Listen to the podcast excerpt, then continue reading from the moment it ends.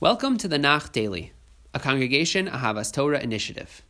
Today, we will discuss Perek Yud Aleph, the 11th chapter, which really concludes the first major section of Sefer Yehoshua. It also mirrors, to a great extent, the previous chapter. But before we get into that, let me make one basic observation. And that is that the Bnei Israel enter Israel, enter Canaan, not from the north or the south, but from the center, from the middle. Yericho and Ai are strategic cities in central Israel. And that's important because in entering there, Yehoshua effectively divides the land into two regions, the northern region and the southern region. We learned last perek that the southern kings formed an alliance to fight Bnei Israel, and in this perek we'll see the same thing occur uh, among the northern kings. Had the Bnei Israel entered through, let's say, the south or the north of Canaan, there would have been a greater possibility for both, both the northern region and the southern region to combine forces and form a much broader and more formidable coalition. Uh, and that was thankfully avoided. Noting this helps us appreciate the Bnei Israel's strategy in entering the land where they did, and also helps us understand why chapters 10 and 11 can be divided so cleanly between a southern campaign and a northern campaign, because they were two distinct regions unable to form a broader coalition and alliance. Now let's discuss the northern campaign. Just like the southern campaign, the kings of the north, led in this case by the king of Chatzor, form an alliance to fight Bnei Israel out of fear, having learned about Bnei Israel's previous victories in battle.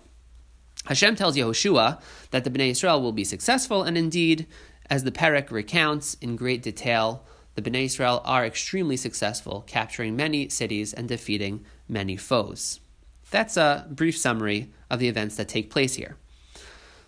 The two prakim, 10 and 11, seem to mirror each other to a great extent, but there are some notable differences, which I would like to highlight by placing it into a broader schema, looking at all of the battles that we have encountered thus far in Sefer Yehoshua.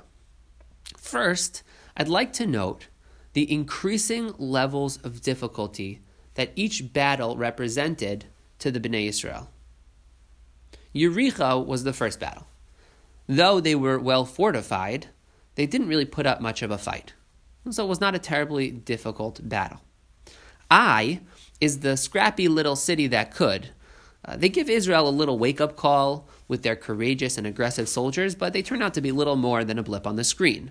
So, more intense than Yericho, but still not a, a truly formidable foe. Then, the Bnei Israel faced the southern kings. And this here is already uh, a more frightening and potentially powerful enemy to fight. And, uh, and indeed, uh, there is a, an out and out war that takes place here, although the Bnei Israel swiftly are able to destroy them. And then the southern kings are outdone by the northern kings. In what respect are the northern kings scarier, more frightening, more formidable than the southern kings? Well, we are told that they possess chariots and horses, which were the most uh, frightening and impressive and potentially dangerous weapons of the time. For example, the image of the Egyptian chariots drowning in the Yam Suf, which is re- recounted in the Shira, in Az Yashir, uh, is this kind of paradigmatic image of a world power being brought to its knees. The chariots and the horsemen uh, were the, the great weapons of the time.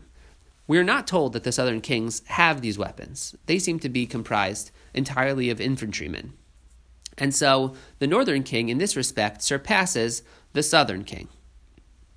And it's no surprise that Hashem, specifically in this chapter in Perek Yud Aleph, has to reassure Yehoshua that the Bnei Israel are going to be able to destroy these units in, partic- in particular. Hashem says, Don't worry, you are going to succeed in cutting down um, their horses and their chariots.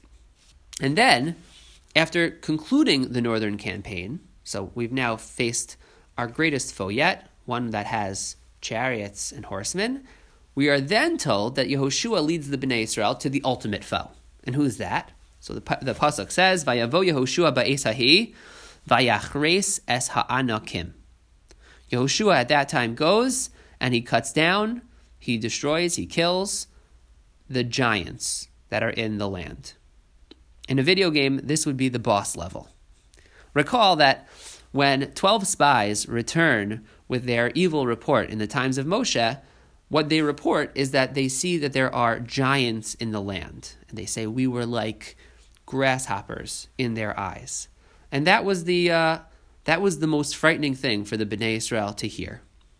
This was the old bugaboo that there were going to be these people in the land that were of supernatural abilities, these giants. How could we possibly conquer these giants? And now, finally, at the culmination of this upward trajectory of increasingly difficult battles, finally, at the very end, the very last thing that Yehoshua succeeds in doing um, is to go to uh, Chevron and to the various places in Hare Yehuda, the, the, the Judean hills, and cut down and kill and, and rout the giants that are in the land.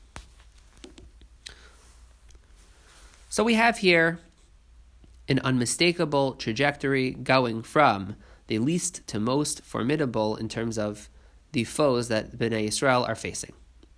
There is another unmistakable trajectory in the course of these battles, and that is a movement from maximal to minimal divine intervention. Yericho, our first battle, is fought entirely in a miraculous way. Then, the initial defeat and ultimate conquest of Ai also bears the obvious imprint of Hashem, but to a much less, uh, much lesser degree than did Yericho. The southern campaign features miraculous hailstorms, the sun standing still, and it also happens with an incredible rapidity, all of which, again, clearly demonstrates the divine hand throughout that process. Not so when it comes to the northern campaign. Here in Perek Aleph, there are no overt miracles.